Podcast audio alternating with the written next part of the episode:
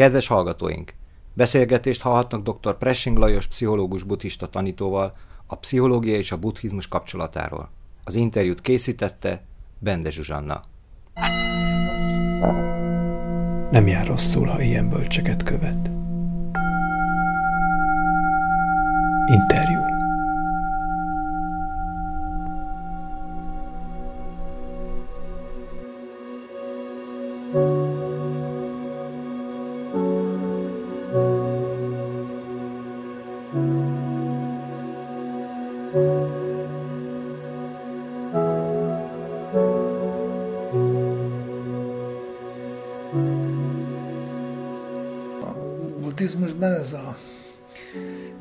tudatos jelenlét, ez annyit jelent, hogy ne a virtuális valóságban legyünk, nem a hagyalásban és a belső monológokban, hanem legyünk tudatosan, tudatában annak, ami van, és ami van, az nyilván tartalmazza a múltat, és, és előre, megelőlegezi a, a jövőjét, tehát ezzel együtt minél teljesebben.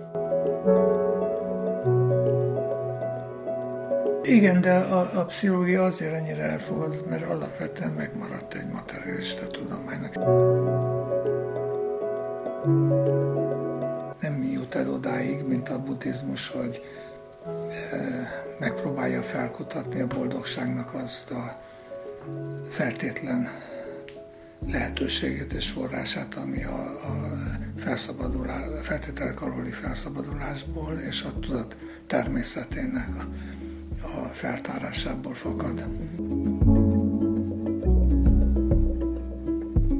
És a buddhista technikák azok lényegében mai pszichológiai kifejezés azt mondanám, hogy dekondicionálási technikák, tehát megpróbálnak leszoktatni bennünket a nem üdvös szokásokról azáltal, hogy megtanítanak olyan üdvös szokásmintákat, amik elősegítik, vagy legalábbis nem akadályozzák a, a tudat természetére való ráébredést.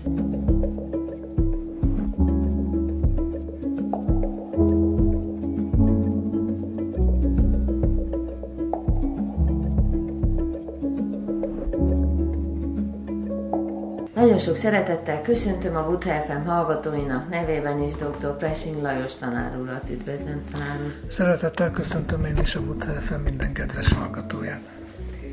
A, a mai témánk a nyugati pszichológia és a buddhista pszichológia összevetése. A tanár úr eredetileg pszichológus diplomával rendelkezik, miért adta fel a pszichológiai karrierjét, vagy ezt, amit ez jelentett a buddhizmusért? Hát valójában ugyan én pszichológusként végeztem, de a buddhizmus volt előbb, mert a buddhizmussal már gyerekkoromban találkoztam, és az is eldőlt nagyjából, hogy ez lesz az életem. És a pszichológia szakra az egyetemen többé-kevésbé véletlenül, vagy a sorsjátéka folytán kerültem. De aztán, amikor ott voltam az egyetemen, akkor elkezdett komolyabban érdekelni. Egy ideig azt gondoltam, hogy a hasonlókkal foglalkozik, mint a buddhizmus, végül is az emberi lélek természetével, a, a, tudat kérdéseivel, a, a szenvedés megszüntetésével és akkor azt gondoltam egyetemista koromban, hogy talán éppen a pszichológia lesz az, amelyik a mai kornak megfelelő köntösben ezeket, ezt a tudást közvetíteni fogja. Eléggé belemerültem a, a pszichológiába. Igaz, hogy még soha nem hagytam abba a párhuzamosan buddhizmussal való foglalkozást is, de akkor egy ideig a pszichológiától vártam a kérdéseket, a válaszokat az élet nagy kérdéseire. És aztán mondjuk az egyetem után tíz évet praktizáltam is a egykori Lipot mezőn, és mm, hát lassanként világosá váltak számomra a pszichológia korlátai, illetve hogy nem pont ugyanaz, mint, amit a, mint amivel a buddhizmus is foglalkozik. És uh, hogyan vált világossá? Ugye ez nem volt nyilván egyszerű, az, azt gondolja az ember, hogy 2500 évvel ezelőtti valami az valószínű, hogy befette a por, vagy sokkal előbbre tartunk ma már, nem? Tehát, hogy valahogy ebből indul ki az ember talán, hogy mikor vált világosá az, hogy valamivel több, és hogyha igaz ez, amit állítok, mivel több, vagy mennyivel több a buddhizmus, vagy hol? Hát ugye egyrészt, ezért most mondok, ez nem a pszichológia le értékelését jelenti, mert én nagyon sokat kaptam tőle, és nagyon sok hasznát vettem később a buddhista gyakorlatomba is, de alapvetően a pszichológia mégis két helyen saját maga meghatározza a korlátait. Egyrészt, hogy csak a világi vonatkozásaival foglalkozik a személyiségnek, illetve a tudatnak, és a buddhista kifejezésen mondjuk azt mondhatnánk, hogy a, relatív valósággal foglalkozik csak. Ugye, de nem foglalkozik a végső kérdésekkel, a végső valósággal és azokkal a, a dolgokkal, ami túl van a személyes, a, a hétköznapi tapasztalás körén. A másik ilyen korlátja pedig a pszichológiának, hogy a, ami a gyakorlati oldalát illeti, hogy a,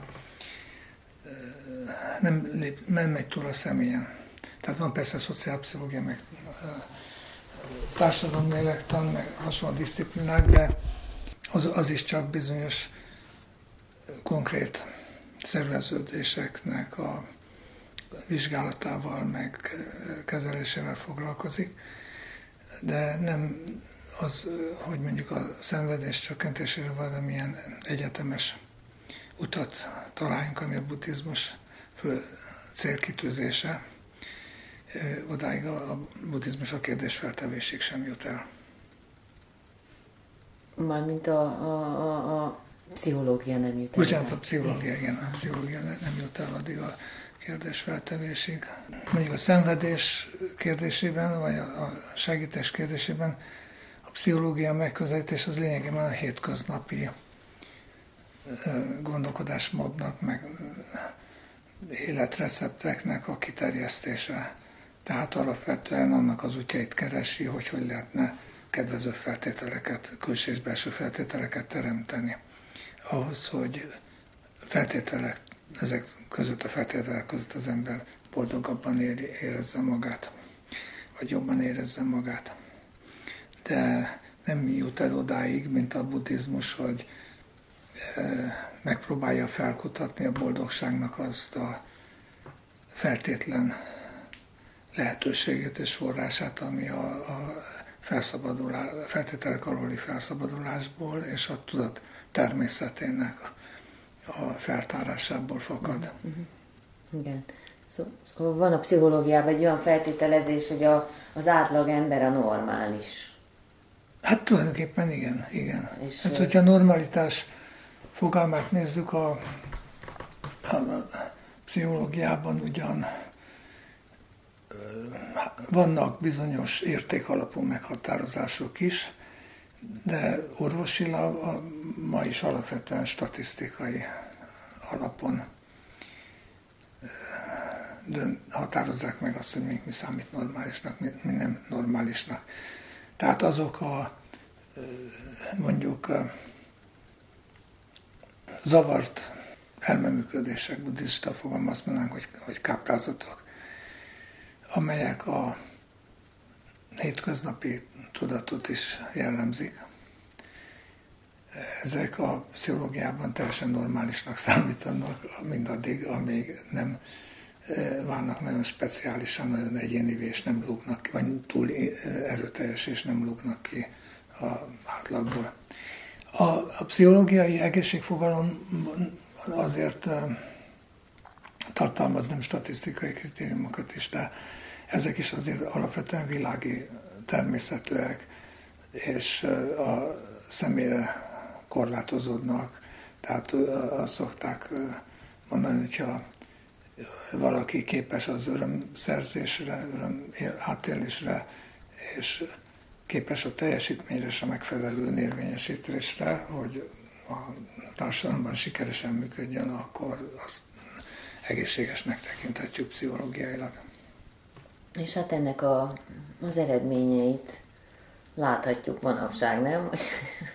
Bocsánat, hogy így elnevettem magam, de hogy, hogy, hogy, hogy ugye nagyon a világban most látszik, vagy nem most, azért már régen elkezdődött látszani, de hogy tényleg, hogy milyen kimenetele lehet ennek a normalitásnak, ugye, hogyha ezt a normalitást vesszük alapul. Már mire gondol? Hát, hogy hova, hova tart a világunk. Tehát... Hát ez a, a, a, statisztikai normalitás fogam azt jelenti, hogy ahogy a közfelfogás vagy a társadalom változik, vagy hogy a szokások, a kultúra átalakul, hogy mást tekintünk normálisnak is.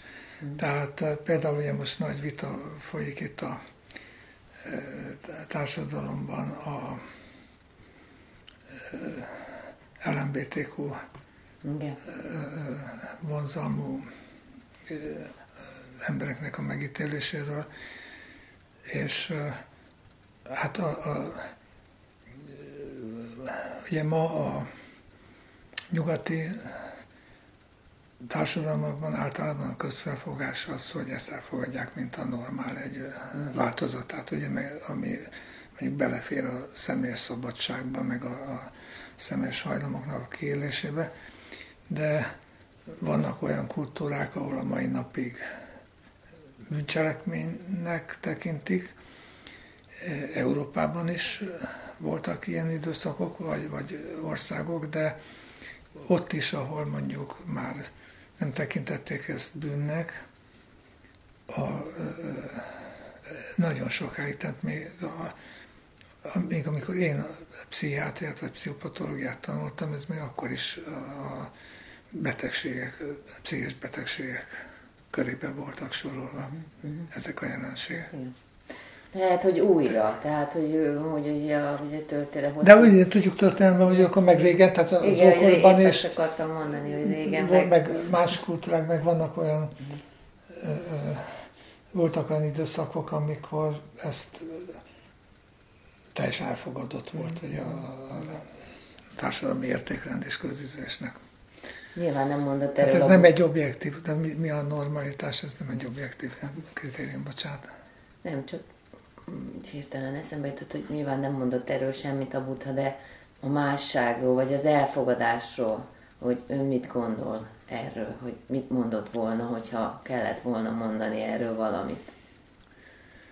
Hát nézzem, ugye a buddhizmus normalitás fogalma azért alapvetően különbözik a pszichológiáitól, tehát sok hasonlóság van, hiszen buddhizmus az emberi tudattal foglalkozik, a pszichológia is, de azért nagyon sok különbség is van. Az egyik ilyen lényeges különbség, hogy a buddhizmus na, az egy abszolút értéket tételez. Ugye? Tehát, hogy, hogy ha csak egy volt a történelemben, aki teljesen normális volt, akkor is az a standard, amit ő állított, és, és a, a buddhista nézőpontból nézve az egész szamszára kóros elváltozás. Ez azt jelenti, hogy a lények közül majdnem mindenki nem teljesen normális. Na most, hogyha a, a másságot illetően, én nem tudok arról, hogy a, a Buddha ezzel különösen foglalkozott volna, de talán magunk számára a, azt a, tekinthetjük mérvadónak, amit a őszentsége mondott erről, hogy Természetesen a buddhizmus és toleráns és elfogadó ebben a szempontból, de az, hogy most valaki szexuálisan milyen orientációjú, ez a világi életkörébe tartozik, és mint ilyen alapvetően az érzéki vágyak által uralt attitűd, akár heteroszexuális, akár homoszexuális valaki, az mondjuk a, a buddhista érték szempontjából mindenképp egyfajta függőséget jelent, ugye, ami, ami akadályozza a felébredésben a tudat teljes szabadságának az elérésében. De a buddhizmus felől nézve, mondjuk a, a heteroszexualitás is korlát ebből a szempontból mindaddig, amíg, amíg ez ragaszkodás tárgya. Nem maga a szexualitás, mint jelenség korlát, hiszen az az élet része, hanem hogyha ettől valaki kényszeresen függővé válik. Tehát akkor a válasz, ha egészséges mederben van, akkor tulajdonképpen elfogadható, nem? Tulajdonképpen nincs közel, tehát nem, nem, nem releváns. Nem releváns. Nem releváns a meg felébredés szempontjából, de ha függőségé válik, akkor ugyanolyan akadályát tud válni, mint bármilyen szexuális függőség, vagy bármilyen más területen jelentkező függőség is. Azért is vannak különbségek is, ha mondjuk a különböző buddhista hagyományokat nézzük, például a, a Theravadinoknál volt, vagy ott, ahol a, még a szerzetesi mozgalom erős, ott jóval szigorúbb normákat határoznak meg, például a, a szabályokat, erkölcsi szabályokat, viselkedési előírásokat tekintve. Nem lehet egy egységes nézettel előjönni, hogy az buddhista, az meg nem, mert hogy ez is már rég nem egységes. Még a úgymond normál heteroszexualitásról is.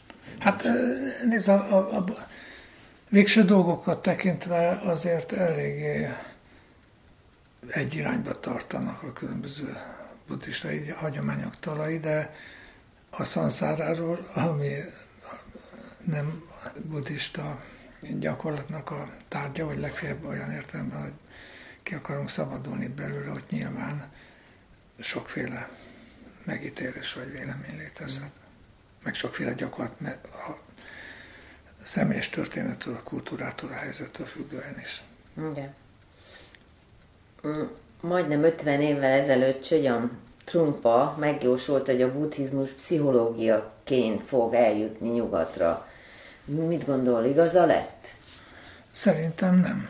Bár az tény, hogy a, a nyugatot a leginkább talán ez ragadta meg a buddhizmus pszichológiai vonatkozásai, az, ami, amire itt rá tudnak kapcsolódni az emberek, ugye mert hogy a pszichológia nyugaton is fejlett, és akkor itt lehet találni közös vizsgálódási területeket, meg kérdésfelvetéseket, de hát azért azt is látni kell, hogy az, amikor a buddhizmusból valami átjött a pszichológiába, akkor az nagyon meg is változott, és már kérdéses, hogy innentől kezdve mennyire lehet az buddhizmusnak nevezni.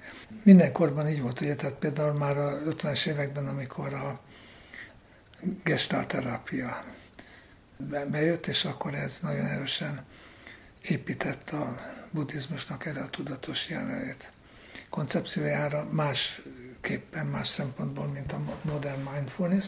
Ugye alapvetően, tehát hogy, hogy jelen lenni a pillanatban, és elengedni a múltat, és a múltan való kérdezést, és a jövő miatti aggódást, és ott lenni a helyzetben, ahogy, ahogy, ahogy, ahol éppen tartózkodik az ember. Ez már ott is erőteljesen megvolt ez a gondolat, de ahogy ők ezt alkalmazták, az már nem lehetett buddhisták nevezni, mert hogy a, a, ezeknek a pszichológiai merítéseknek általában az volt a jellemzője, hogy kiemeltek egy-egy mozzanatot, vagy gyakran egyszerűen csak technikákat, amit valamiért a pszichológiában hasznosnak vagy használhatónak ítéltek, és ami be tudtak illeszteni a, a pszichológia mondjuk keretfeltételei közé, hogy, hogy tudományosan, kísérletileg alátámasztható legyen, és, és hasonló. De ugyanakkor kihagyták az, az, azt a kontextust, azt az összefüggés rendszert, amelyben az adott tételnek vagy technikának a buddhizmuson belül megvolt az értelme és sajátos felhasználása. És például ugye kikerült az, hogy az, hogy a tudatosak legyünk a pillanatban, az nem azt jelenti, hogy elfelejtjük a múltunkat, gyökértelenné válunk, és lenni a jövőt, illetve hogy nem érdekel bennünket, hogy mi lesz holnap. Ugye, tehát a, a, annak idején az amerikai terápiás felfogásban ez nagyon gyakran felvette egy, egy ilyen carpe diem szemléletet, ugye éljünk a mának. Igen. Hát különösen, mivel a pszichoterápiában meg ráadásul ugye ez, hogy a, a, a paciens minél gyorsabban és a adott feltételek között és lehetőleg vállalható erőfeszítéseken belül maradva eléri az örömképességét, vagy jobban érezze magát, ugye ez áll a pszichológia törekvésének a fókuszában. És uh, hiányzik az a, a etikai környezet, a karmáról szóló tanítás, és az összes többi olyan buddhista tanítás, ami ennek egy merőben más megközelítést kölcsönöz. Tehát a, a buddhizmusban az, hogy legyünk jelen tudatosan, az nem azt jelenti, hogy elfelejtjük a múltunkat, hanem azt, hogy ennek a jelen tudatosságban az ember tisztában van a múltjával, meg felelősen tervez a jövőt, illetve is csak most. A buddhizmusban ez a tudatos jelenlét, ez annyit jelent, hogy ne a virtuális valóságban legyünk, nem a agyalásban és a belső monológokban, hanem legyünk tudatosan tudatában annak, ami van, és ami van, az nyilván tartalmazza a múltat, és, és előre, megelőlegezi a, a jövőjét, tehát ezzel együtt minél teljesebben. De ugyanígy a, például a modern mindfulnessben, amelyik más szempontból szintén ezt a tudalemlétet, illetve ennek a konkrét technikáit állította előtérbe, szintén azért nem tekinthető buddhistának, sőt ők maguk sokan kifejezetten is határolják magukat a buddhizmustól, és ezt mint egy olyan tudományos technikát mutatják be, aminek semmi köze a buddhizmushoz, de még a gyökereket is megtagadják uh-huh. sokszor. Hát igen. Ez is arra utal, hogy, hogy a pszichológia egész mások a kritériumok. Ugye, tehát, hogy ott például fontossá válik az, hogy mondjuk bizonyos, hogy a hatását bizonyos módszereknek kísérletileg, ugye tudományos módszerekkel igazolni lehessen, vagy ellenőrizni lehessen. Ez, ennek a buddhizmusban nincs jelentősége, mert ugyan a buddhizmus is egy tapasztalati út, alapvetően empirikus, olyan, mint más vallások, hogy el kell hinni bizonyos ideológiákat, de a buddhizmus a tapasztalatot illetően megelégszik az introspekcióval. Ugye, tehát a hiteles, személyes belső tapasztalatokkal átélhető, újból megismételhető egy bizonyos jelenség, akkor azt az a buddhizmus elégségesnek tartja. Mondjuk a, a pszichológiában viszont ezt a, nem csak hogy nem tartják elégségesnek, hanem a pszichológia abban az irányba fejlődött, hogy alapvetően az introspekciót, mint módszert ki is rakta az eszköztárából. Igen. Igen, igen. Ez a gyökereinél megvolt, tehát még a pszichológia megalapítói közül még a William James például nagyon nagy súlyt helyezett az introspekcióra, mint lehetséges megközelítésre, és aztán a gyakorlati pszichológiában ott még a mai napig azért megvan, ugye, mert nem lehetne ez a pszichonalízisben, meg más ilyen szubjektív világgal dolgozó terápiákban kénytelenek, mert ott olyan szférákat dolgoznak, hogy az ember érzelmi életének csak nagyon felületes megnyilvánulásai azok, amelyeket kívülről objektíven mérni lehet. De alapvetően a, a, mondjuk a pszichológia, mint tudomány fejlődésében ez periférikus szerepet játszik már csak, tehát háttérbe szorult, és hát nyilvánvalóan azért, mert a, a pszichológia tudománynak akar mutatkozni, és ott vannak ennek bizonyos másfajta kritériumok. általánosításra törekvő dolog ez a... Nem, nem, ez azt jelenti, hogy, hogy külső jelek alapján mérhető változások vagy, vagy hatások alapján tekintenek csak igazoltan például hatásosnak egy uh-huh. módszert. Uh-huh. Uh-huh. Tehát, hogyha statisztikailag sok emberen, sok esetben megismételhető, hogyha a módszer alkalmazása standardizálható, tehát és ezáltal könnyen tanítható is. Uh-huh. Mert hogy a tudományosságnak Igen, ez, a kritérium. Ezek a tudományosság kritériumai. Ugye a buddhizmusban ezek nem játszanak szerepet, egész mások a szempontok. És hát viszont így ez is jelzi, tehát ez a, a modern mindfulness ugyanúgy kihagyja a buddhista mindfulness gyakorlatnak azokat a összefüggéseit, amik de neki nincs szüksége, ugye, vagy amelyek a pszichológiától alapvetően idegenek, mint például a etikai vonatkozásokat, vagy például a, a tudatosságnak azokat a dimenzióit, lehetőségeit, amik a hétköznapi szinten túl vannak. Uh-huh. Tehát azt lehet mondani, hogy a, a pszichológia sokat merített a buddhizmustól, de ezeket aztán általában átvette a saját rendszerébe, és, és amiatt, hogy összefüggéséből kiszakítva tette, ezek már nem nevezhetők a tradicionális vagy szoros értelemben buddhizmusnak.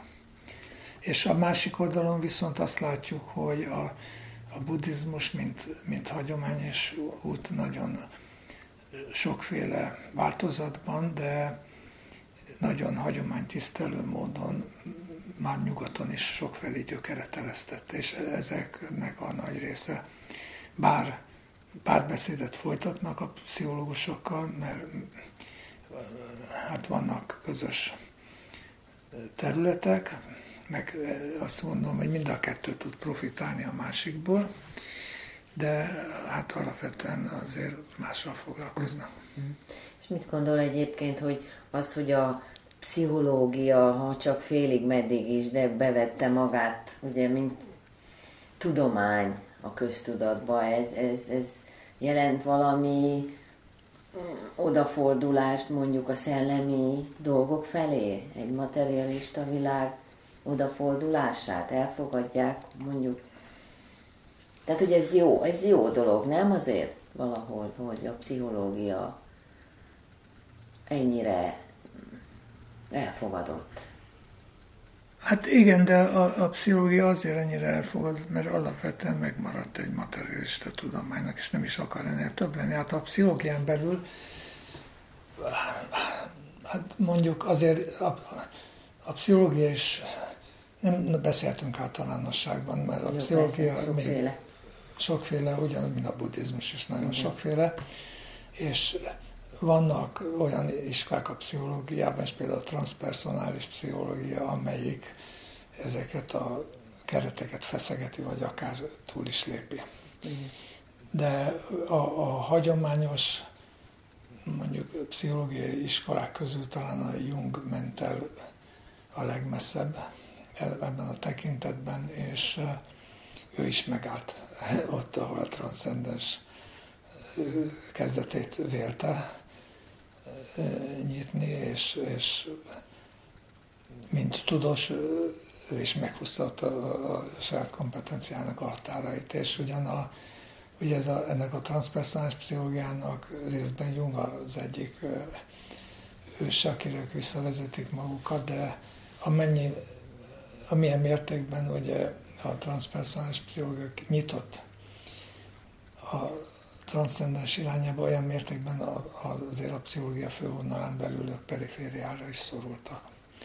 Ugye, tehát egy ilyen határterület és, és kicsit gyanakvással kezelőket a szakmának mondjuk a nagyobbik része.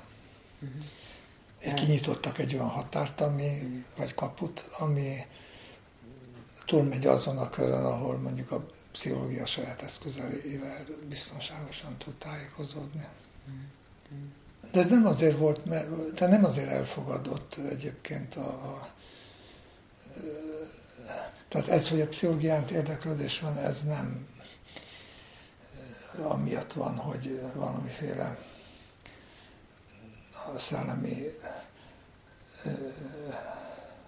lehetőségeket nyit ki, hanem azért van, mert szerintem, mert hogy nagyon sok a lelki szenvedés, amire az emberek segítséget várnak, és ezeket a lelki szenvedéseket korábban részben kezelte a vallás, ami nyugaton azért, ahogy a társadalom szekularizálódott, elveszítette a jelentőségét, minden esetre azt a fajta mindennapi segítséget már nem kapja meg az ember, ami azért, amivel a túléléshez lelki értelemben szükséges lenne.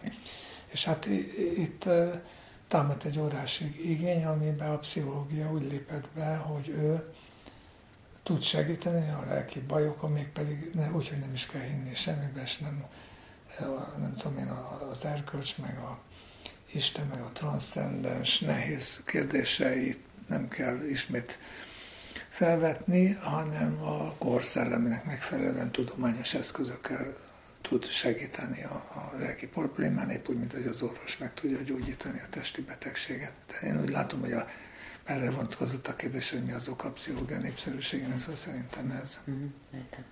Mégiscsak a lélek dolgaival foglalkozik a pszichológia, az meg olyan megfoghatatlan. Tehát, hogy mi az, hogy lélek, meg személyiség, ugye a személyiséget mondunk, az már mégis kicsit megint talán elfogadhatóbb, de hogy, hogy, hogy mit gyógyít a buddhista terminológia, vagy a felfogás szerint mit gyógyít, mit próbál gyógyítani? A, a... Hát ugye a, a pszichológia a személyiséget próbálja gyógyítani azzal, hogy ha a személyiségen belül túl nagy feszültségek, ellentmondások vannak, akkor ezeket igyekszik feldolgozni és elősegíteni, hogy azt a feltételektől függő valóságot, amiben a szamszárában élünk, azt kicsit az ember kedvezőbb belső feltételek között tudja élni. És ez, ez csökkenti a szenvedést. Tehát... Most megjegyzem, hogy, hogy ez egy érdekes kérdés, hogy Szüksége van például eh, valakinek, aki buddhizmussal foglalkozik, hogy gyakran megkérdezik pszichológiára, pszichoterápiára egyáltalán. Hmm. Mert ugye a buddhista gyakorlat az, az célkitűzésében mindenképp túlmegy ezen. Ugye, mert egyrészt felismeri a feltételekhez kötött boldogság, ürességét és átmetiségét, tehát azt, hogy nem, nem oldja meg a igazi problémát. Másrészt viszont egy olyan projektet próbál megvalósítani, ami minden szenvedésnek a gyökerét vágja el, és a feltétel nélküli boldogságot megvalósítani. Nyilván, hogyha ez sikerül, vagy ebben előre az ember, akkor az egyfajta védelmet jelent a mindenféle átmeneti szenved, feltételektől függő szenvedéssel szemben. Mm. És Ebből az következne, hogy, hogy tulajdonképpen aki buddhizmus gyakorolja, nincs szüksége a pszichológiára, mert rendelkezik azokkal a belső erőforrásokkal és képességekkel, amelyek nem magát a konkrét problémát gyógyítják, hanem eleve probléma felmerülését is megakadályozzák bármiféle problémáit. Ugye? Tehát, hogyha mondjuk az ember szert tesz, kifejlesz magában egy olyan spirituális elköteleződést, egy, egy menedéket a három drágaságban, akkor bármilyen körülmények közé kerül, például ugye védve van mondjuk a depresszió ellen, hiszen mindig marad egy értelmes irány az életében, amiért ami felé törekedhet, és ami megfelelő motivációt biztosít. Vagy például ugye van a buddhizmusban vannak olyan ügyes megközelítések, mint például a locsongban az, hogy az akadályokat is átalakítjuk gyakorlásra. Tehát, hogy egy olyan kellemetlen akadályozó körülmény, frusztráció, ami egy átlagember számára nehezen feldolgozható, és betegséget, lelki stresszt okozhat, az éppenséggel egy buddhista gyakorló képes lehet arra, vagy megvannak arra a spirituális eszközei, hogy azt egyfajta edzésnek fogja fel, és beépítse a saját szellemi gyakorlataiba. Uh-huh. Tehát innen nézve úgy tűnik, hogy mint hogyha nem lenne rá szükségem. De hát a, a realitás meg mégiscsak más mutat, mert a, ezek a, a buddhista gyakorlatok nem alkalmazhatók minden előfeltétel nélkül. Ugye, hanem eleve megkövetelnek tőlünk bizonyos képességeket, amelyek ugyan tanulásra és gyakorlattal fejleszthetők, de hogyha nagy mértékben hiányoznak az elején, akkor egyszerűen nem nincs abban a helyzetben az ember, hogy ezeket a módszereket alkalmazza. Tehát, hogyha például valaki mondjuk klinikailag is valami súlyos lelki betegségben szenved, az olyan mértékben, olyan erős szorongásokkal járhat például, és olyan mértékben dekoncentrálta, szétszórtá teheti az embert, hogy, hogy képtelen a, annak a egyhegyű figyelemnek a előállítására, ami például egy komoly buddhista gyakorlathoz szükséges. És én azt mondom, hogy, hogy ilyen esetben előfordulhat, hogy, hogy szükséges egy, az, hogy előtte a pszichés problémáit rendezzék. Ha valaki már előre jut, haladt egy bizonyos szintet elért a buddhista úton, akkor én azt gondolom, hogy ott a buddhizmus nagyon sok olyan eszközt kínál, amivel a lelki higiénéjét is karban tudja tartani, és el tudja kerülni azt, hogy például a pszichológusra szoruljon. De az ember a, a, mindennapokból, amikor valaki kezd buddhizmussal foglalkozni, nincs feltétlenül ezen a szinten, hogy ezek a, erre képes legyen, és ilyenkor segíthet. Mm. Aztán van másfajta hasznossága is azért a, a pszichológiai ismereteknek. Hadd mondjak két példát a saját tapasztalatomból, mert én óriási hasznát veszem ennek, hogy például most a nyári elvonásokon éppen a Lojong volt a téma, és Ugye például ennek, ennek van egy olyan pontja, ennek a Lojongnak, ahhoz, hogy a buddhista gyakorlatokat a mindennapokban egyáltalán alkalmazni tudjuk, szükséges egy olyan tényező, amit úgy hívnak a Lojongban, hogy a leleplezés ereje. Ez azt fejezi ki, hogy, hogy át kell látnunk a saját önállításainkon. Ugye, mert mindaddig, amíg nem látjuk reálisan magunkat, beképzelünk magunknak olyan valóságot, ami nem, nem hiteles, és meg nem áll fel az életben, addig gyakorlatok is, amelyeket esetleg alkalmazunk, azok is fordítva sülhetnek el. Ugye? Tehát inkább a világi szokásokat erősíthetik. Mm. Viszont a, ugye ez a 12. században ezt világosan látták a, a ősi mesterek, hogy az ember hajlamos az önállításra, hogy, hogy átszínezi, ugye úgy, úgy olyanak látja, értelmezi a valóságot, ahogy az számára kényelmesebb, és nem feltétlenül ugye, hogy az reálisan van. Viszont adták ezt a jó tanácsot, nagyon bölcs tanácsot, és, és nagyon igazuk van, de ugye nem nagyon adtak ehhez módszert, hogy hogy tudjuk leleplezni magunkat. Na most, hogyha ha van egy jó tanítója valakinek, aki egyben jó pszichológus is, és, és gyakorlott ezen a téren, az mondjuk segíthet sokat egy tanítványnak, bár ott meg éppenséggel az szokott előfordulni, hogyha a tanítványt mondjuk úgy szembesítik egy ilyen önállításával, hogy nem, nincs kellően előkészítve, vagy nem a megfelelő módon adagolják, akkor a tanítvány megsértődik, ma, egy mai tanítvány. Ugye? Mert régen más volt a tanító-tanítvány viszonya, ugye? Tehát ott, ott Hát az már ugye mi, Milarépa, Milarépa nem hagyta ott a mesterét, ugye annak ellenére, hogy én borzasztó kemény megpróbáltatásoknak tette őt ki, vagy náropa, ma valószínűleg sokkal kevesebbért is elsz, elszaladna a tanítvány, és, és keresne egy olyan mestert, aki kesztyűsebb kézzel bánik vele.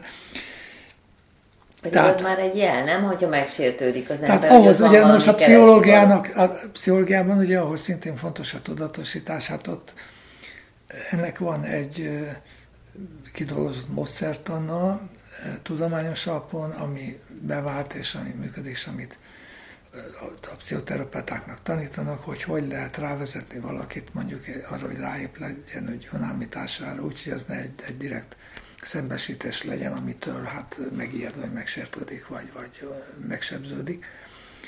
És azt gondolom például egy tanítónak nagyon nagy segítséget jelenthet, hogyha ismeri, vagy képzett például ezekben a módszerekben. Nem beszélve arról, hogy a, amivel a, a, ugye a gyakorlati pszichoterápiának is ez a tudatosítás az egyik útja, nem csak ez, sokféle módszer létezik a terápiában, hanem az egyik klasszikus megközelítés ez, ez hogy, hogy tudatosítani olyan problémákat, tartalmakat, emlékeket, késztetéseket, amelyek valahogy ki vannak szorulva a, a tudatosság körébe, és emiatt problémát, zavart keltenek. És nagyon nagy tudás halmozódott fel a pszichológiában például a, az önállításnak a működésmódját illetően.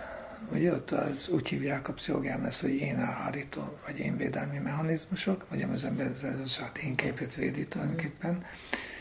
És ha azt gondolom, hogy akár tanító valaki, akár egy tanítvány, aki komolyan veszi ezt a kihívást, hogy nézzen szembe, az, vagy nézzen át a önállításain, annak igen hasznos lehet, hogyha, hogyha tisztában van elméletileg és gyakorlatilag például ezeknek az énvédelmi mechanizmusoknak a természeti működésével. Ez megkönnyíti azt, hogy felismeri a saját magán ezeket.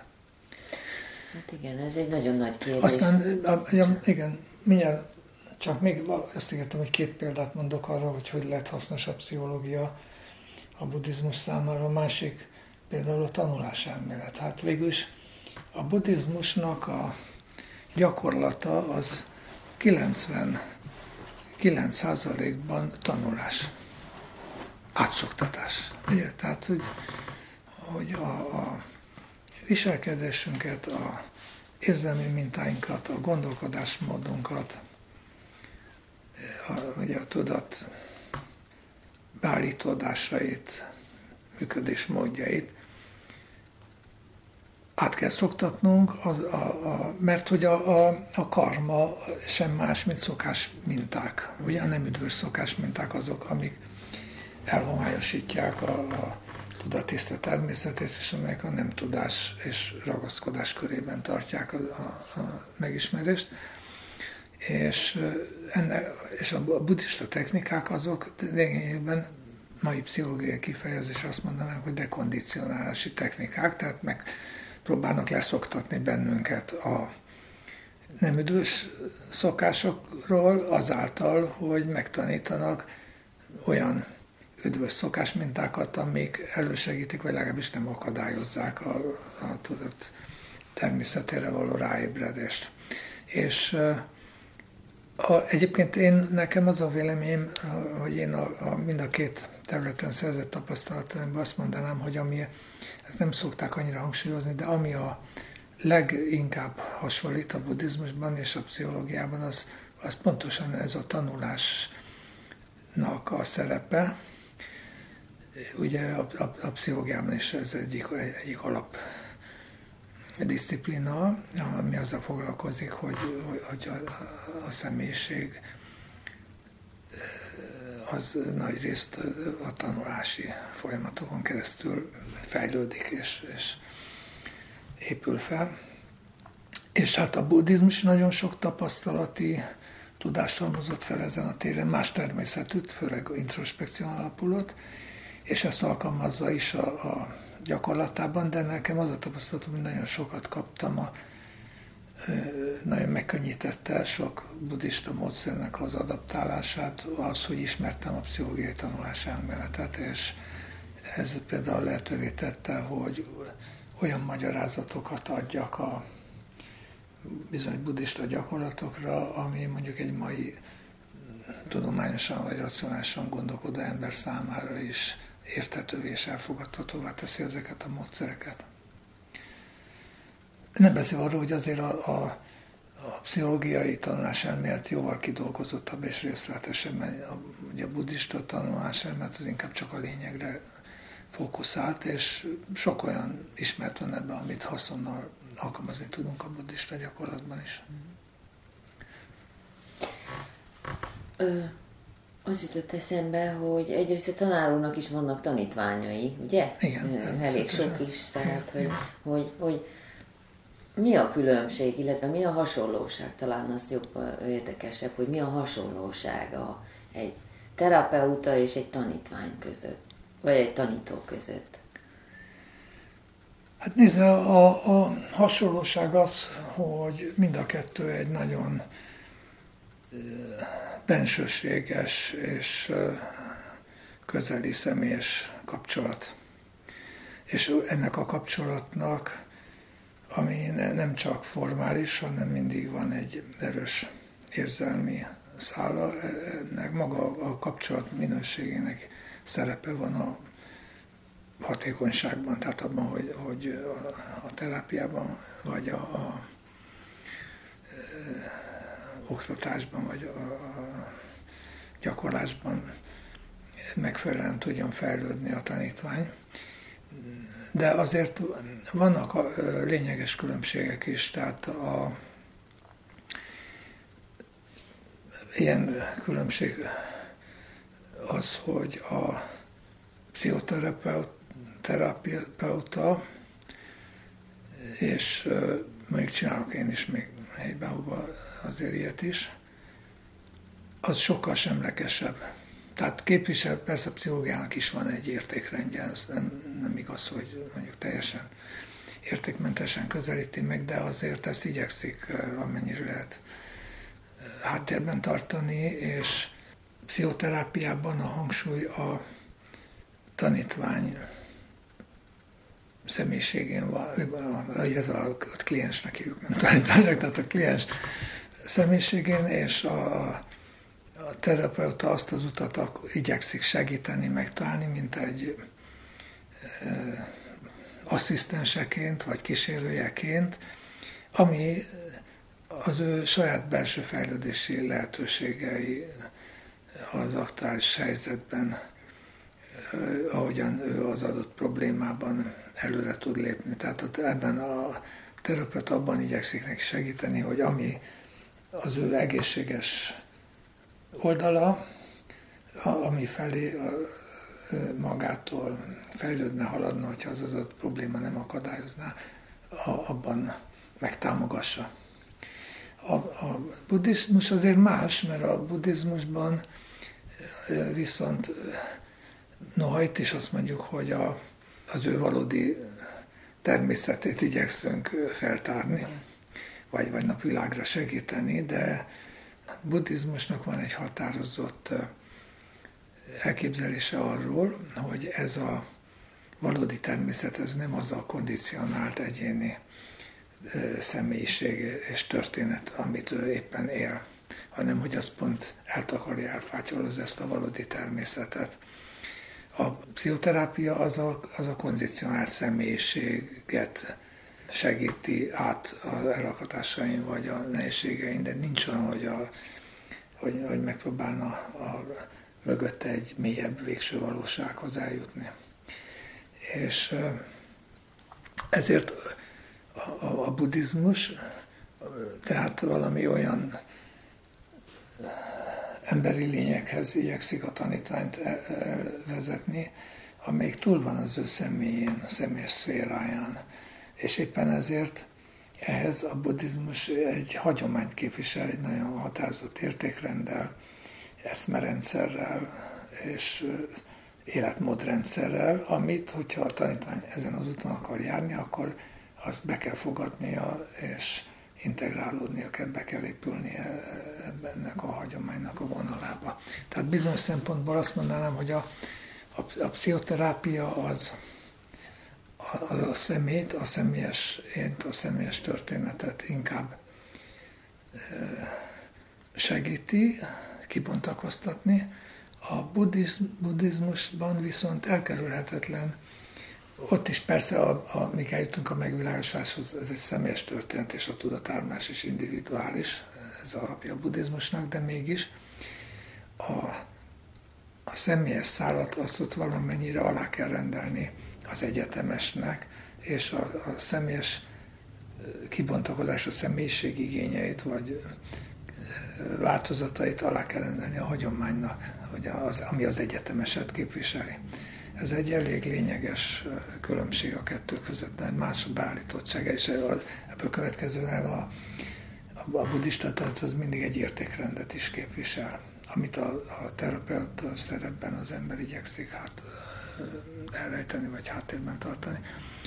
Az is különbség a kettő között, hogy a, a terápiában ott az ember rendszeresen együtt gondolkodik, együtt halad a klienssel.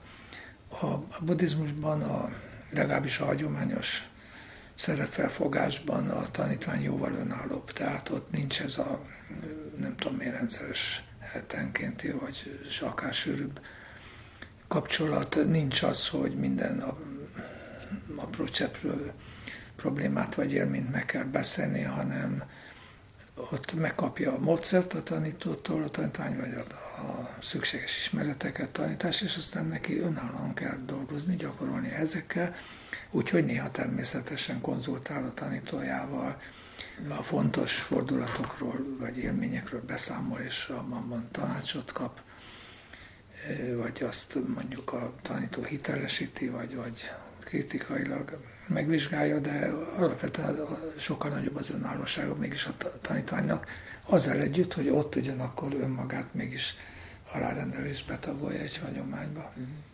És mennyi idő után ö, tud a tanár úr szerint egy tanítvány önállóan dolgozni magán, mondjuk így, hát nyilván az a meditáció a gyakorlat, ugye, vagy hogy mennyi idők, nyilván ez is szubjektív, tehát hogy személyenként változó, de mégis lehet valamit mondani, hogy vagy azt a tanár úr személyesen ö, ö, szokta megvizsgálni, hogy egy, hogy, hogy egy tanítvány már alkalmas arra, hogy egyedül csinálja ezt.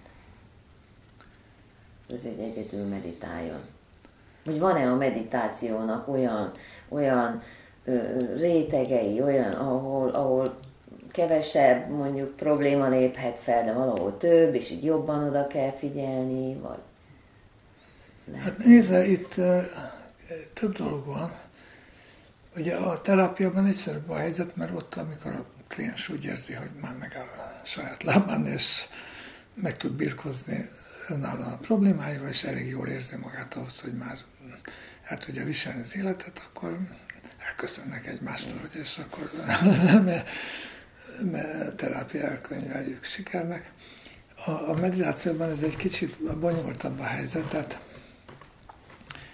én azt mondanám, hogy egészen addig szükség van egy tanító kontrolljára vagy visszajelzésére, amíg valaki egy hiteles bepillantást nem nyer a tudat természetébe. Tehát teljesen tisztában nem jön azzal, hogy, hogy mi is az, amit keres, amit gyakorolni akar, amire törekszik.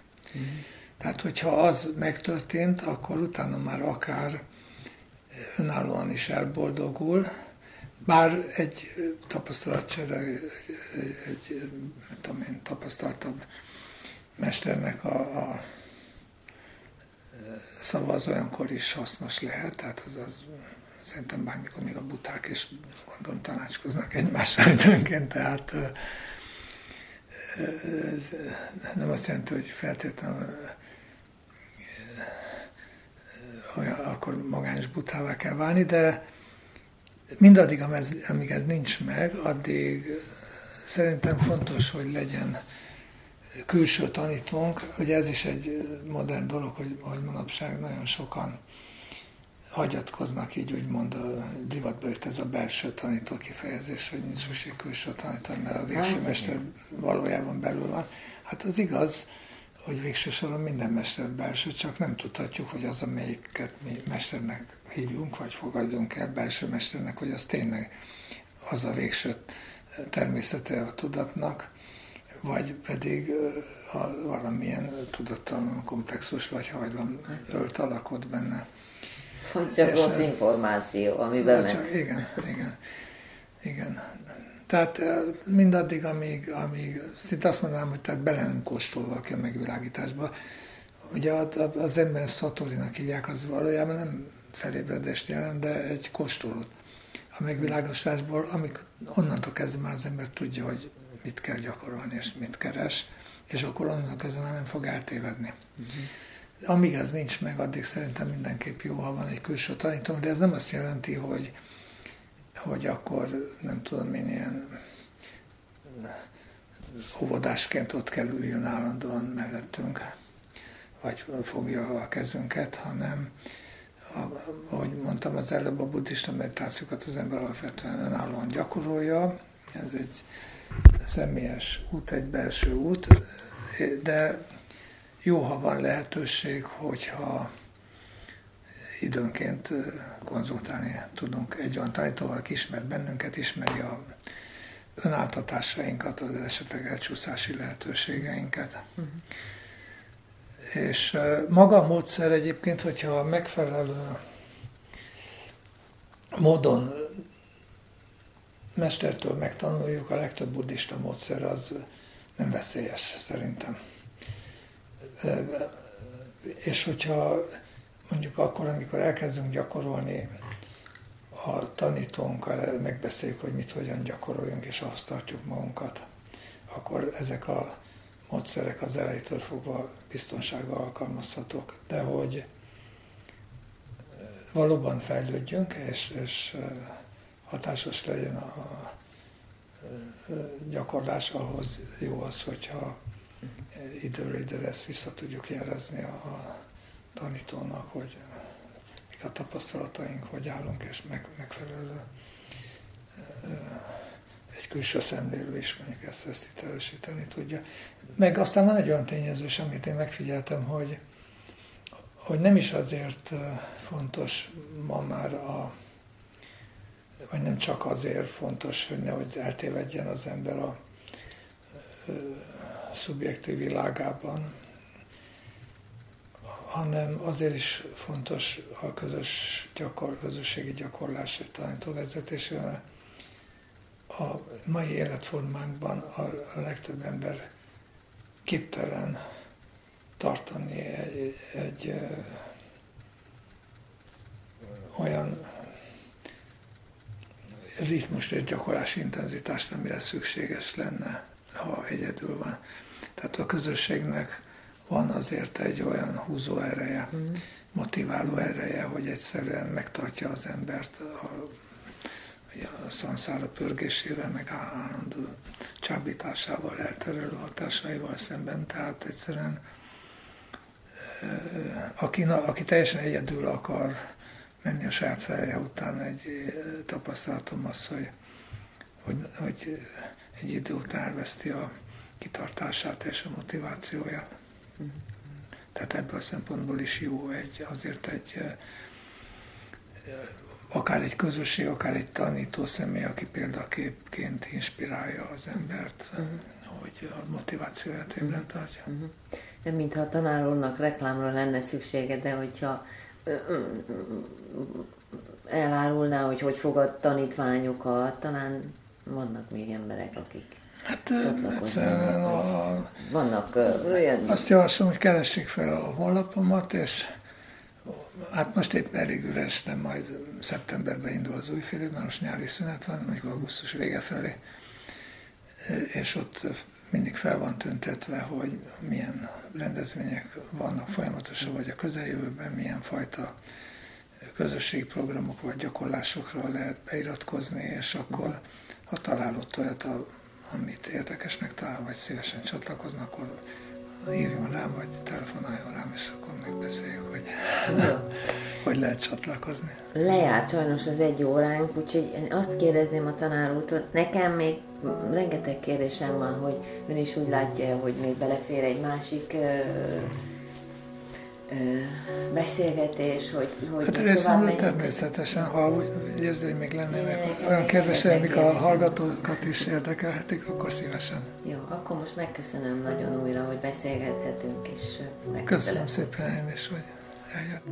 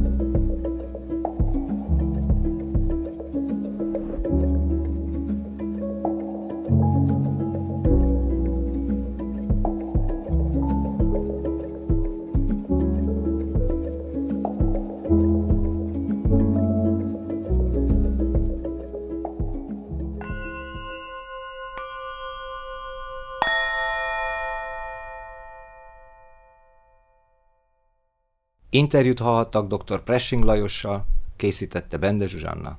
Köszönjük, hogy minket hallgatnak.